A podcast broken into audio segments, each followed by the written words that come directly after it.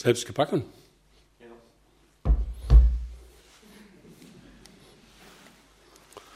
Kommen wir noch gleich drauf. Ja, in einer ungewöhnlichen Zeit sind wir hier. Ich muss sagen, ich habe jetzt wie oft eine Vorbemerkung oder zwei. Ich habe keine einzige Sekunde Angst gehabt vor Corona. Halte mich an die Vorschriften, ist klar. Aber dass ich da in Panik geraten wäre und, und, und, Gott sei Dank nicht. Obwohl ich ja eigentlich zur Risikogruppe gehöre, ja. Alt und nicht mehr so flott. Ja, ich habe was mitgebracht. Ich habe schon Verschiedenes in Beinbach und darüber hinaus verteilt. Gute Traktate wegen Corona. Jetzt habe ich dieses bekommen und das ist das Beste, was ich gelesen habe. Ich habe ein paar mitgebracht. Wer Interesse hat, kann eins mitnehmen, selbst lesen und vielleicht nachbestellen und verteilen. Ich habe also äh, nicht so viel mitgebracht, dass jeder 100 Stück äh, mitnehmen könnte. Was hat Corona mit Gott zu tun? Nie zuvor hat eine Krankheit die ganze Welt in die Knie gezwungen wie im Frühjahr 2020, in dem das Coronavirus, äh, in dem das Coronavirus das öffentliche Leben zum Stillstand brachte. Der Shutdown wurde verordnet, Veranstaltungen wurden abgesagt, Universitäten, Schulen, Kitas geschlossen, Fußballspiele fanden vor leeren Rängen statt, Gottesdienste waren verboten. Das gab es noch nicht einmal in Kriegszeiten. Eine hochmobile Gesellschaft, bei der weltweit pro Tag 130.000 Flugzeuge mit 12 Millionen Passagiere die Kontinente verbinden, befand sich plötzlich im Standby-Modus. Dies war ein so gravierender Einschnitt, dass jeder auf dem gesamten Globus darin einbezogen wurde. Die Wucht, mit der die Menschheit plötzlich von allem betroffen war, stellte damit sogar die Klimadebatte in den Schatten. Wir wurden überrascht im Kontext unserer Normalität, mitten hinein in unser sorgloses Alltagsleben. Wir haben Reisen gebucht und Familienfeiern geplant. Alles musste kurzerhand abgesagt werden. Dazu gehören auch die großen Veranstaltungen wie die Olympiade in Tokio, die Passionsspiele in Oberammergau, die Leipziger Buchmesse oder das Münchner Oktoberfest. Werner Gitt hat hier einen hervorragenden Flyer, sagt man doch heute, ne? Flyer, Handzettel geschrieben.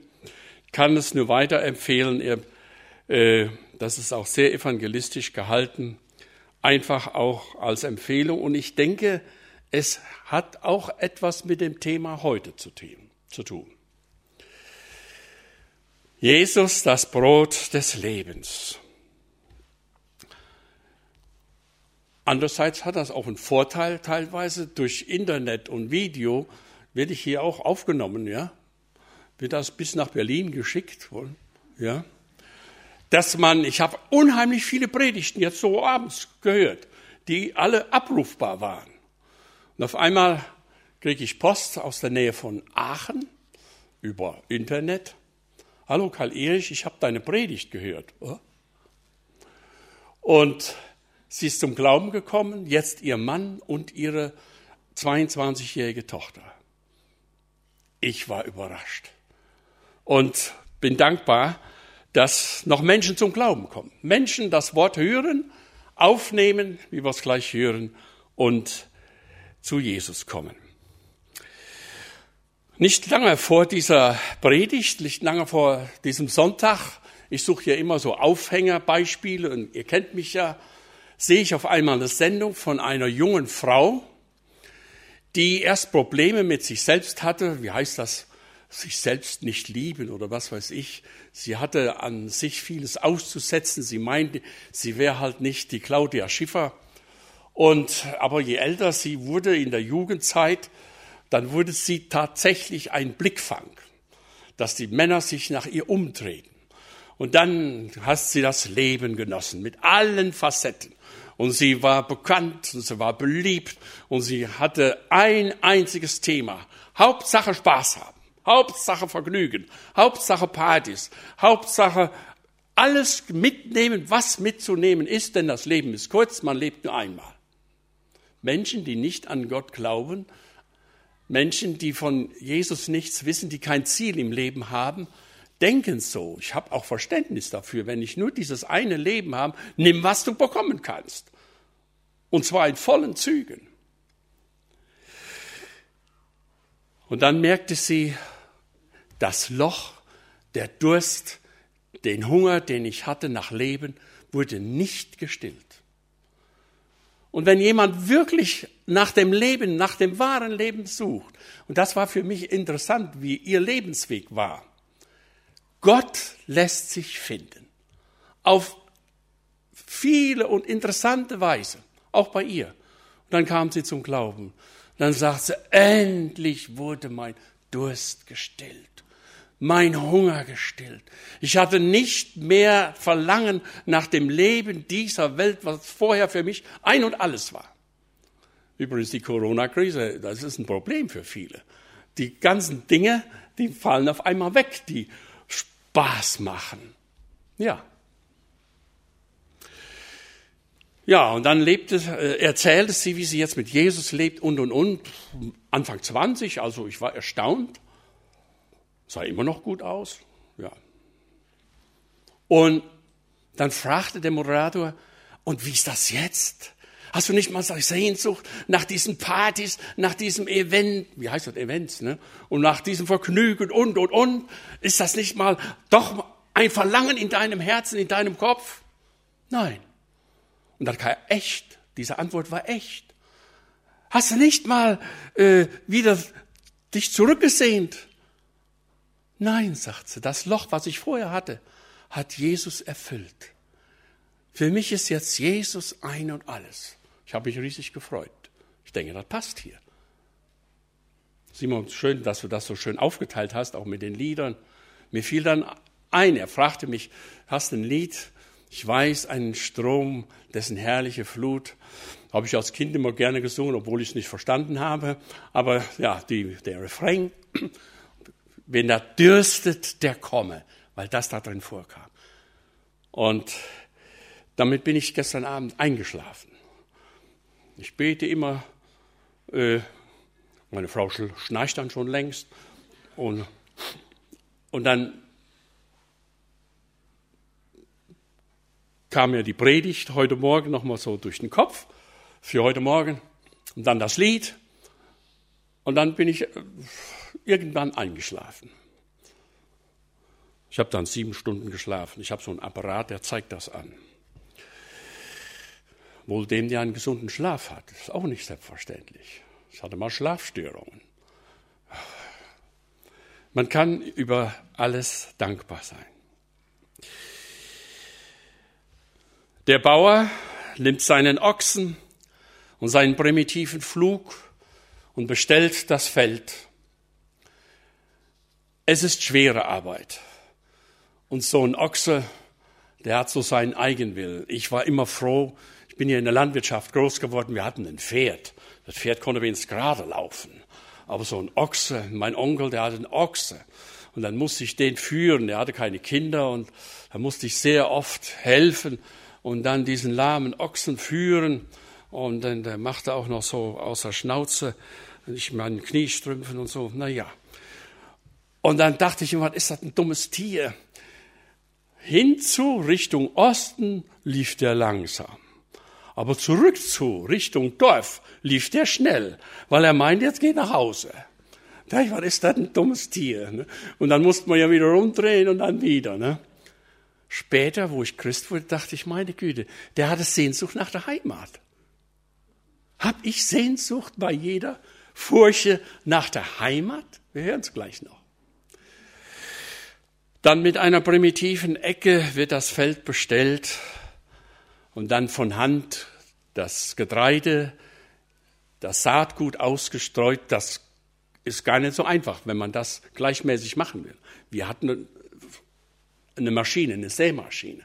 Aber das gab es damals zur Zeit Jesu nicht. Es musste von Hand gesät werden Wir werden erinnert an das Gleichnis vom vierfachen Ackerfeld. Etliches fiel auf den harten Weg, auf den Boden. Und dann eingehakt und dann wartet man auf die Ernte. Der Bauer wartet geduldig, sagt auch Jesus mal in einem anderen Gleichnis, auf die Ernte und freut sich dann, wenn das Feld, ich höre immer gerne die Jahreszeiten von Josef Haydn, da wird das so wunderschön in Töne versetzt, äh, gesetzt, wie diese Arbeit stattfand zur damaligen Zeit. Und dann mit der Sichel geerntet, Gaben gebunden, Ritter gemacht, so nannten wir die in Beinbach, und dann gedroschen mit dem Flegel oder mit dem Dreschlitten, wie es in der Bibel heißt. Und dann meistens machten die Frauen das mit der Steinmühle. Und wo ich gestern Nachmittag nochmal so über den Text ging und über die Predigt heute Morgen und den ganzen Nachmittag klapperte bei uns die uralte Mühle von 1913. Denke ich, das passt doch irgendwie. Da haben wir auch das Getreide mahlen lassen. Und dann bin ich da hingegangen. Ein junger Ingenieur, der macht das nebenbei, der hat noch ein paar Schafe. Und dann sage ich, Oliver, wie viel Sack hast du heute Nachmittag gemahlen? Von 3 Uhr bis 19 Uhr. Immer durch. Ich habe mir das nochmal angeguckt. Und da sagte er, drei Zentner. So langsam ist diese uralte Mühle. Natürlich gesundes Getreide. Ne? Dann backen die. Noch Schwarzbrot im Backhaus. Warum sage ich das alles? Ich bin so groß geworden, und bis heute habe ich hohen Respekt vor einem Brot. Und wenn du es noch selbst gebacken hast, aber nicht im Backhaus zu Hause eben. Doch, noch besser. Und deswegen auch ein bisschen schwarz hier. Ne? Ja. Immer, leider gibt es das heute bei uns nicht mehr, wenn ich an einem Getreide, Roggenfeld vorbei ging, wenn es fast reif war, das riecht so, hat so einen besonderen Geruch. Und den liebe ich. Und mit großem Respekt. Wir hatten immer ein halbes Hektar Roggen. Und das reichte für eine siebenköpfige Familie für ein ganzes Jahr zur Ernährung von Brot. Ich mache ja immer Stadtführungen in Beinbach mit Kindern, also Schulkindern, vierte, fünfte Klasse. Und dann gehen wir auch im Backhaus und dann erkläre ich das. Ich habe das ja noch gelernt. Und dann sollen die ein Rätsel lösen. Das müsst ihr dann nach dem Gottesdienst noch machen, mir die Lösung zeigen, äh, sagen. Das sage ich in platt. Muss ich manchmal wiederholen. Wer will werden arm, der muss das Brot essen warm. Wer will werden Rische, muss zweimal backen zu Kliche. Habt ihr verstanden? Wer will werden arm, muss das Brot esse warm, wer will werden Rische, muss zweimal backen zur Gliche. Naja, und dann wird dann hin und her gerätselt, bis wir dann die Lösung haben. Dann sage ich immer, so wertvoll war Brot. Wenn ich Brot esse, was schon äh, vier Wochen alt ist, dann esse ich nicht so viel, als wenn gerade frisch gebacken, ist doch klar. Warum sage ich das? Wenn ich das sehe, wir haben zu Hause, ich habe ja festgestellt, unser Haus hat die meisten Bewohner im Dorf, 13 an der Zahl, 14. ist unterwegs und meine Frau ist Müllfachfrau. wir haben ja so viele Farben und das ist, mir tut das in der Seele weh, oft ganze Brote fertig geschnitten im Mülleimer. Für mich unbegreiflich. Brot, kostbar. Wir können das bei Ruth, ich lese die Geschichte von Ruth so gerne, die dann die Ehren liest und dann am Abend so viel Kilo mit nach Hause bringt. Das war überlebenswichtig. Heute wird tonnenweise, Millionen Tonnen Lebensmittel weggeschmissen. Und ich denke, das kommt mal noch auf uns zurück. Ob nicht Corona der Anfang ist? Fragezeichen. Damals zur Zeit Jesu ein Brot zu haben, Brot backen und und und. Es ist Schwerstarbeit. Im Schweiße deines Angesichtes habe ich ja mal eine Predigt drüber gehalten hier. Wirst du dein Brot essen? Weil wir das heute nicht mehr so möchten. Ich muss sagen, ich habe auch ein bisschen mitgemacht. der Wohlstand. Dann sind dann hier so die Probleme mit Fleischskandal und, und, und. Das ist unnatürlich. Das ist nicht biblisch. Vor der Sintflut war sogar der Mensch Vegetarier. Jetzt ist unsere Tochter mit Enkeltochter, die sind jetzt auf äh, vegan. Die essen jetzt vegan. Das ist gar nicht so einfach. Aber ein bisschen ist gar nicht so schlecht. Das Brot des Lebens ist Jesus. Was sagt schon im Alten Testament Jeremia im 15. Kapitel, Vers 16, dein Wort ward meine Speise, so oft ich's empfing, und dein Wort ist meines Herzens Freude und Trost, denn ich bin ja nach deinem Namen genannt, Herr Gott Zebaoth. Er ist das lebendige Brot. Er ist das Wort Gottes. Er stillt den Hunger. Er allein ja, was ihr immer alles so sagt, muss ich das jetzt so wirklich annehmen? Das ist wirklich was zählt. Ich gucke gerne schon mal Biografien von ganz bekannten, reichen Leuten. Schauspielern und so weiter. Ist ja dann im Nachhinein, wenn die schon lange gestorben sind, dann gucke ich mir das an. Die hatten ja äußerlich gesehen alles, was sie sich wünschen konnten. Und immer oft Alkoholprobleme, Drogen und, und, und. Müsst ihr mal drauf achten. Ist meistens der Fall. Bin kein Fußballfan, aber das weiß ich irgendwie, das Wunder von Bern 54, da Weltmeister, die Deutschen ganz überraschend gegen Ungarn. Ne? Habe ich also richtig im Kopf. Übrigens, der Trainer, sein letztes Wort vor dem Tod an seine Frau war, muss man sich mal vorstellen, der Trainer von der ungarischen Mannschaft. Die letzten Worte, bevor er starb, war, wir haben verloren. Ist das nicht schlimm, wenn das das letzte Wort sein muss?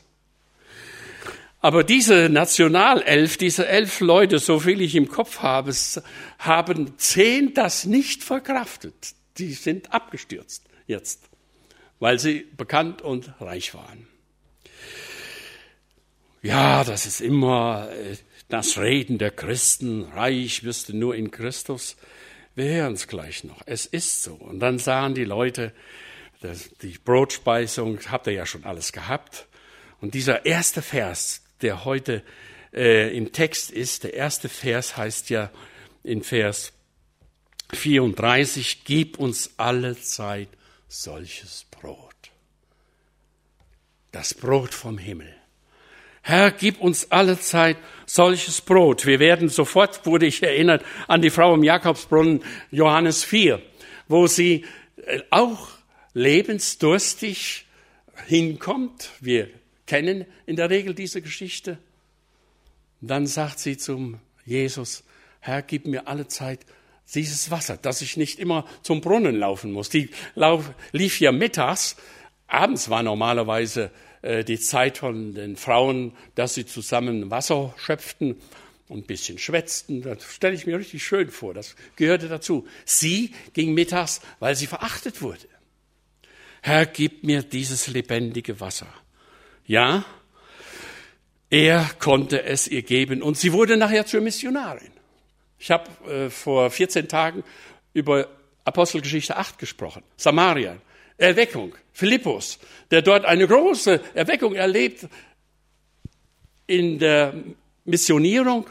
Und dann sagte ich, die Grundlage, das war schon der, der Besuch Jesu am Jakobsbrunnen gewesen und diese Frau, die das weitergegeben hatte. Ja, Deutschland, ich habe mir es damals gemerkt, ich kannte einen, der das äh, mir erzählt hat von der Speise, wovon Adolf Hitler sprach. Sie hatten ein großes Buffet, großes Festessen, der Führer fehlte. Man suchte ihn und dann fand man ihn hinterm Haus ganz alleine und er las im Neuen Testament, Alter lehnte der ja ab, wissen wir ja, er las im Neuen Testament und sagte, äh, das ist meine Speise. So verführte der die Christen damals nahm der diesen Text hier. Man muss aufpassen, dass die Welt einen nicht verführt.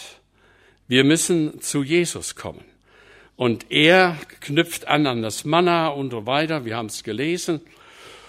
Und sagt, die sind gestorben. Das war vorübergehend, 40 Jahre lang. War ja ein Wunder. Die Heiden haben sich ja gewundert. Ein Millionenvolk in der Wüste überlebt, weil Gott sie ernährte. Nicht Mose hat euch das gegeben, sondern mein Vater im Himmel. Ist doch klar. Mose war der Vermittler. Mose war der, der von Gott beauftragt war, das Volk aus Ägypten zu führen.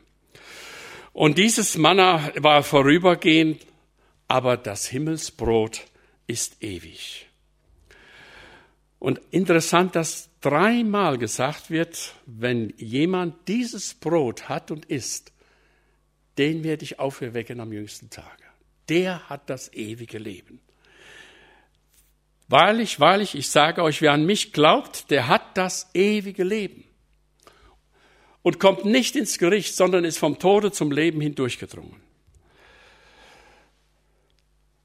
Jesus erzählt, das war ja in Kapernaum, in der Synagoge, waren hauptsächlich Galiläer, sie kannten ihn. Und das ist immer das Gleiche. Auch die Frau im Jakobsbrunnen, wo es da um die Frage der Seligkeit, der Religion geht.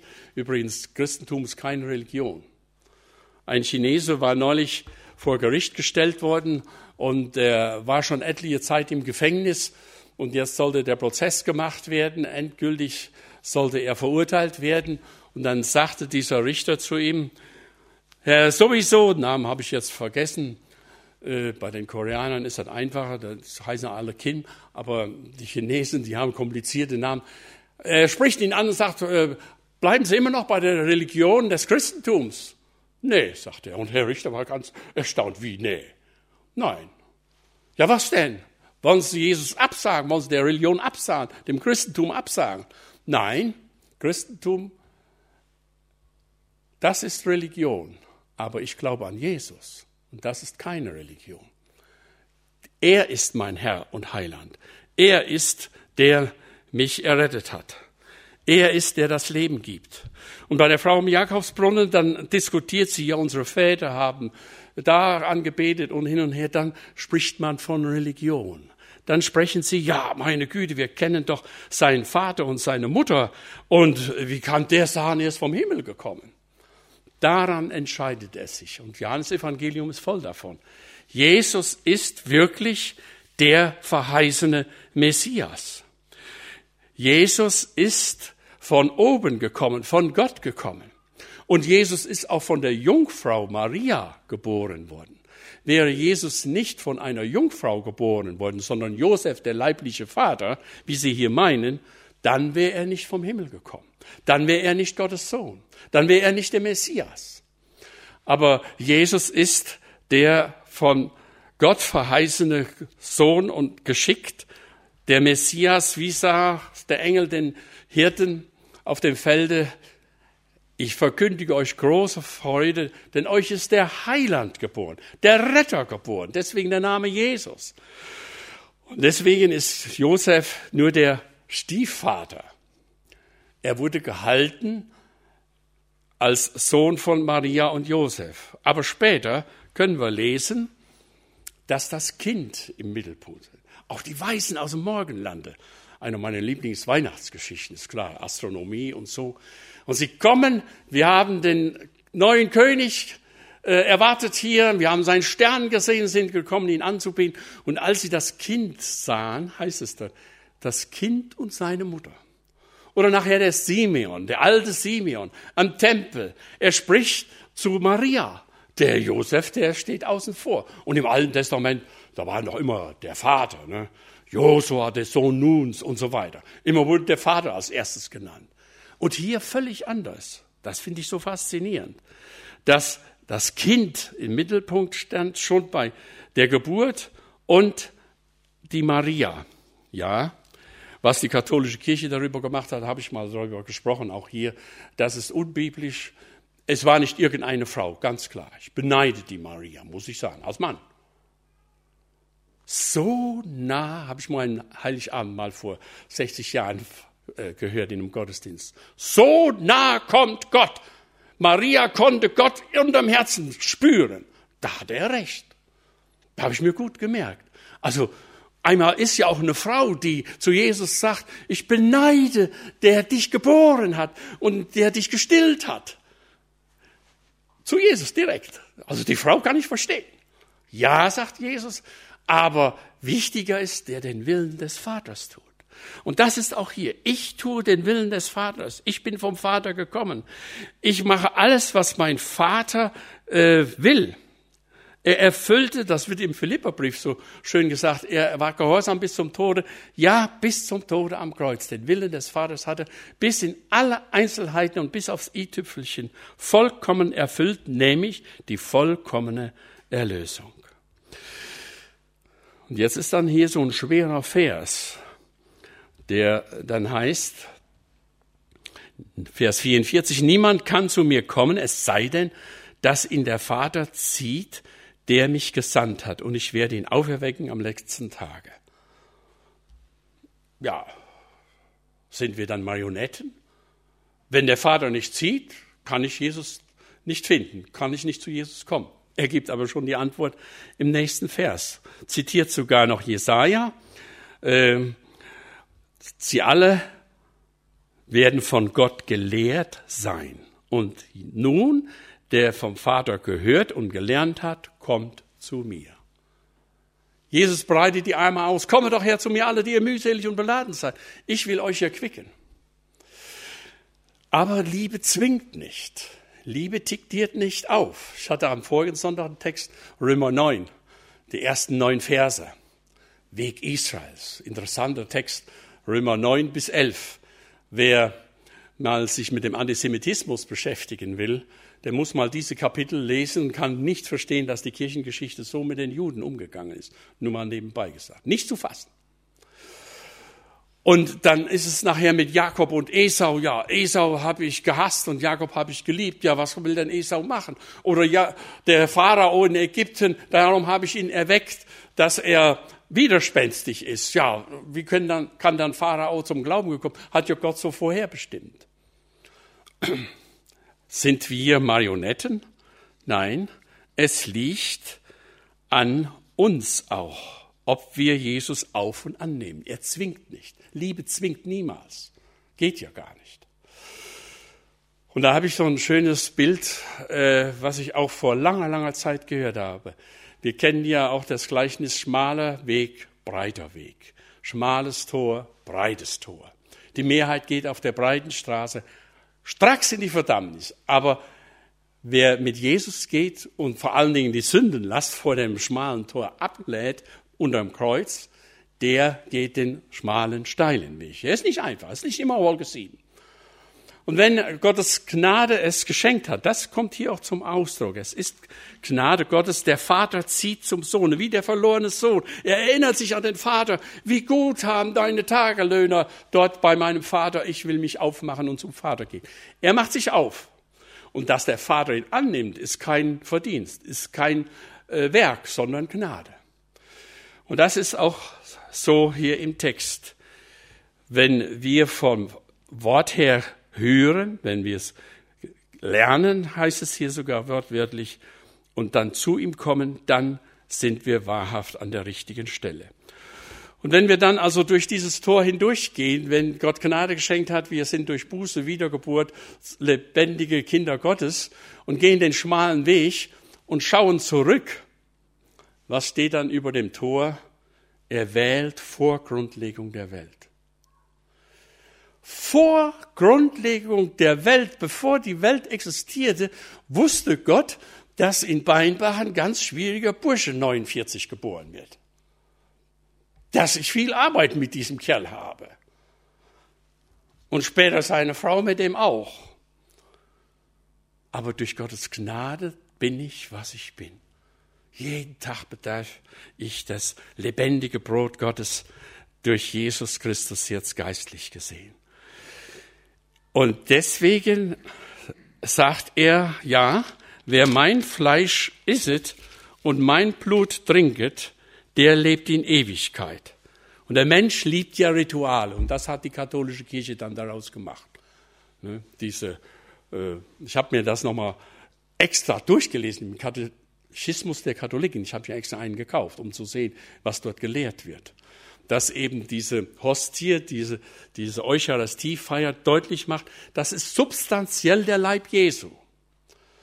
Und deswegen die von äh, Johann Huss, einer der ersten Vorreformatoren, äh, in Böhmen, was war bei denen auf der Fahne äh, gemalt als Symbol? Der Kelch. Die haben gesagt, warum kriegen wir keinen Kelch? Nur das Brot, aber kein Blut. Jetzt vom Verständnis des Katholizismus her, vom Verständnis, das Blut ist substanziell das Blut Jesu und das Brot substanziell der Leib Jesu. Jesus meint aber das Opfer am Kreuz, denn das Mahl des Herrn, das Gedächtnismahl, war ja noch nicht eingesetzt. Das war ja erst kurz vor seiner Kreuzigung, am Abend vor Karfreitag. Wir kennen das. Das meint Jesus. Und wenn wir dieses Opfer annehmen, wenn wir dieses Opfer essen, geistlich gesehen, und das Abendmahl, was nachher gefeiert wird, ist ja ein Symbol dafür, dass sein Leib geopfert wurde und sein Blut vergossen wurde. Ich sing so gerne das Lied, auf dem Lamm ruht meine Seele, betet voll Bewunderung an. Alle, alle meine Sünden hat sein Blut hinweggetan. Wenn ihr mal eine Beerdigung in Deutsch erleben wollt von äh, Geschwistern aus dem Altenheim, eine alte Versammlung, wenn die das dann am Grab singen, 21-stimmig. Also da läuft den kalten Rücken runter. Ne? Ergreifend, ne? langsam und bewegend. Alle, alle meine Sünden hat sein Blut hinweggetan. Und das sagt Jesus hier. Ihr müsst mein Fleisch essen. Und dann kommt wieder das Irdische. Wie können wir sein Fleisch essen? Wir können sein Blut trinken. Das ist ja furchtbar, das ist ja Kannibalismus. Und vor allen Dingen die frommen Juden niemals Blut essen, äh, Fleisch essen, wo Blut drin ist und so weiter. Kennen wir ja aus dem Alten Testament. Er spricht von seinem Opfertod. Er spricht von seiner Kreuzigung. Zum Beispiel habe ich aus dem katholischen Katechismus gelesen, in der Eucharistie brechen wir ein Brot als Arznei der Unsterblichkeit ist. Gegengift, dass man nicht stirbt, sondern lebt in Jesus Christus immer da. Also wenn das wörtlich so wäre, dann wäre ja jeder, der das Abendmahl nimmt, dann wäre er gerettet. Das ist nicht biblisch. Das kennen wir, auch aus dem Korintherbrief. Er starb für mich. Und er gibt ewiges Leben. Er gibt wirkliches Leben. Dieses Leben gilt in alle Ewigkeit. Und das können wir und sollen wir verkündigen und leben. Dieses lebendige Brot vom Himmel gekommen, das mehr ist als das Manna damals in der Wüste, sondern für Zeit und Ewigkeit. Und das ist wirklich eine Speise, die die Welt nicht kennt. Aber wie dieses Mädchen, wo ich am Anfang von erzählte, da habe ich mich so gefreut. Und dann machte der Moderator nochmal eine Kurve und versuchte nochmal nachzufragen, ob sie denn noch alles hat jetzt. Ja, ich habe alles, alles in dir, Jesu Christ. Singen wir ja auch in einem Lied. Wir haben alles in ihm. Und er gibt alles. Und deswegen ist das anderes Brot als irdisches Brot. Jesus gibt das effektive Leben. Jesus hat gesagt, niemand wird von mir hinausgestoßen. Jeder kann kommen. Und das ist ein großes Wunder. Egal wie groß meine Schuld ist, wenn ich die unter das Kreuz lege, dann hat er alles in seiner Hand und vergibt gerne. Dir sind deine Sünden vergeben. Und da hatten die Juden recht, wie kann der was machen? Wie kann der sagen, dir sind deine Sünden vergeben? Das kann nur Gott. Ja, er ist Gott. Jesus ist Gott, Gottes Sohn. Und er hat die Macht äh, über Hölle, Sünde, Tod und Teufel. Und das ist eine Botschaft, die die Welt nicht kennt. Jesu Blut und Gerechtigkeit wird leben in Ewigkeit, wenn wir dieses Blut geistlich gesehen getrunken und dieses Fleisch gegessen haben. Jesus, du alleine sei mein Losungswort. Nein, von meinem Heiland gehe ich nicht mehr fort. Er gab mir die Kindschaft, nahm mich auf und an. Ach, wie bin ich fröhlich, dass ich's glauben kann. Zeigen wir diese Fröhlichkeit oder hat Nietzsche recht, wenn er sagt, ja, die Erlösten müssten Erlöste aussehen, wenn ich an ihren Erlöser glauben soll. Ich habe es vielleicht schon mal hier erzählt, der Biolek damals, der hatte auch immer so eine Sendung, da habe ich geguckt, warum ich so fröhlich bin. Auch denke ich, das interessiert dich, warum ich so fröhlich bin. Äh, gutes Thema, sonst habe ich dann nicht immer geguckt, ist klar. Aber, und dann hat er der Peter Hahn eingeladen. Oh, denke ich, das ist interessant. Und dann fragt er ihn, Herr Hahn, warum sind Sie immer so fröhlich, so gut gestimmt? Und dann sagt er, weil ich Jesus habe. Weil er meine Schuld vergeben hat. Weil er mein Herr ist. Weil er mein Leben ist. Weil er die Wahrheit, der haben wir ja eben gesungen, die Wahrheit und das Leben und der Weg. Zurzeit ist die Wahrheit sehr, sehr schwierig zu finden. Ich habe mir jetzt schon mal gesagt, ich gucke mir keine Nachrichten an. Ich will nicht belogen werden. Aber schau in die Bibel. Das ist die Wahrheit. Vom ersten bis zum letzten Blatt. Vom ersten bis zum letzten Blatt ist ein einziges Thema. Jesus Christus. Interessant. Auch schon im ersten, ersten Kapitel. Ich habe heute Morgen, äh, kennt jemand den Kalender, das ist auch eine Empfehlung. Leben ist mehr. So ein Jahreskalender, ein Buchform. Also gut zu verschenken. Und hier in der Nähe habe ich einem die, den Kalender voriges Jahr gegeben, Katholik, lieber Kerl. Und der sagt dann immer, wenn wir uns wiedersehen, hast du gelesen heute Morgen die Andacht und so weiter. Und ganz begeistert liest er auch immer die Bibelstellen, die angegeben sind. Ich finde das ganz toll. Und heute Morgen war das Kunstwerk der Libelle. Die Flugkunst wurde da beschrieben. Eine Wunderwelt. Meine Güte, die kann rückwärts fliegen. Das ist eine Leistung. Und äh, ein Astronaut interessiert mich ja auch immer, wie das da so gelaufen ist und läuft. Der muss äh, so viel G aushalten können, der Körper. Ne? Äh, Druck oder Beschleunigung oder Zentrifugalkraft und dann werden die getestet in der Zentrifuge. Wie viel kann der aushalten, damit er nicht irgendwie auf einmal benommen wird und kann nicht mehr richtig reagieren? Die Fluglibelle macht 30 G. Das wusste ich auch noch nicht. Wenn ich dies Wunder fassen will, so steht mein Geist vor Ehrfurcht still. Und Gott kommt in Jesus zu uns. Und Gott gab das Opfer, sein Fleisch und sein Blut für mich, für dich. Gibt's größere Liebe, weil ich mein Schuldenproblem nicht lösen kann. Und deswegen, wer dieses Brot isset und dieses Blut trinkt, wird leben in Ewigkeit. Das wünsche ich euch, das wünsche ich mir und dass wir es weitersagen. Hier, das ist zum Beispiel äh, eine gute Möglichkeit, auch weiterzugeben, dass es eine Lösung gibt. Es kommt nämlich noch viel schlimmer. Dass, äh, wenn man das so beobachtet, oder habt ihr in Gredenbach keine braune Wälder? Wir haben in Beinbach jetzt braune Wälder, alles dürr. Nur so als Beispiel. Das ist, das ist dramatisch. Die Böden sind kaputt, die Luft ist kaputt, die Meere sind kaputt, die Moral ist kaputt, die Ethik ist kaputt und, und, und. Einzige, was zählt, ist Gottes Wort, sein lebendiges Brot. Amen. Wir beten. Und dafür danken wir dir, Herr, dass du das lebendige Brot vom Himmel gekommen bist.